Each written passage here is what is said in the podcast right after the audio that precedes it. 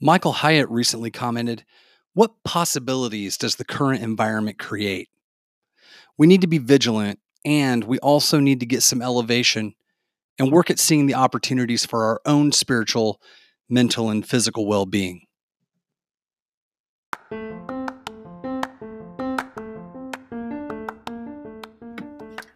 Adam Jones here. Thanks for taking the time to listen today. You know, living life can be really unpredictable and cause a lot of pain. If you're going through a difficult time right now, you're in the right place.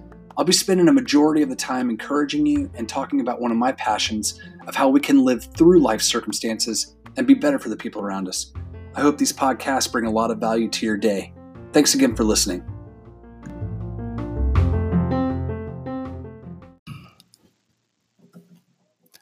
With all of the uncertainty surrounding us, uh, it creates plenty of questions and conspiracy theories, but one thing is absolutely for sure we've not traveled this road before. We don't know what tomorrow holds. I want to encourage you to not get swept away with fear and anxiety. We can spend so much time wishing that things would go back to the way they were, but change is happening in real time, and dynamics of all sorts are beginning to reposition themselves.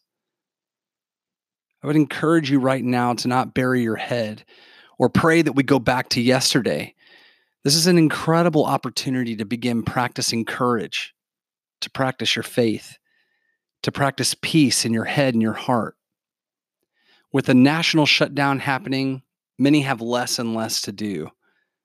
Work and other regular distractions are disappearing for the time being. This can create lots of space to get caught up in thought. For many, I realize that being alone with your thoughts is terrifying. Life is being forced to slow down. This means that the internal chatter or noise in our head can get a little overwhelming. This happens because we're asking a lot of questions that don't have any answers.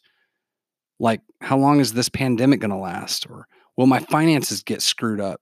What about my kids? Will any of us get sick? And on top of these types of questions, we play them on a loop over and over and over and over again. When life is status quo, we begin to build an intolerance to uncertainty.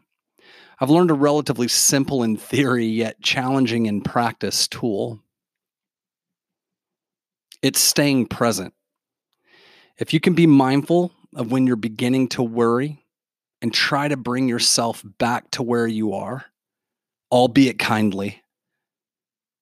If you're working at your computer or watching TV or spending time with others and your mind begins to wander, thinking about things that happened yesterday or worrying about tomorrow, acknowledge to yourself that you're doing it.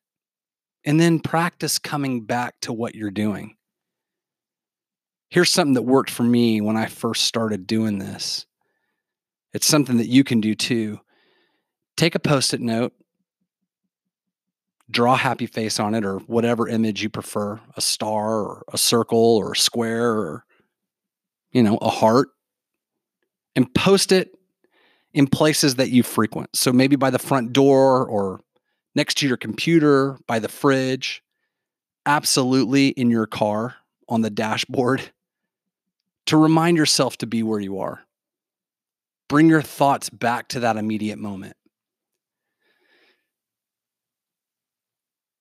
A lot of what's happening around us can be overwhelming, and I understand that it takes time to change your relationship with your thoughts and even a step further, your emotions. But it's worth it. And it will absolutely help you in other areas that you may be wrestling with too.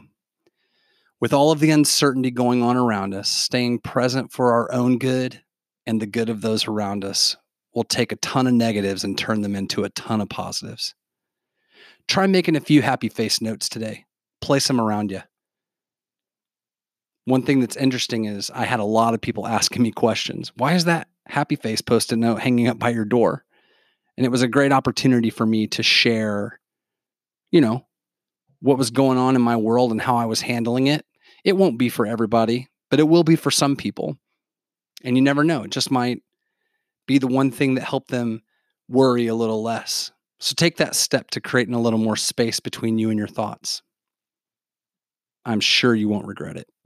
Listen, we'll talk again soon.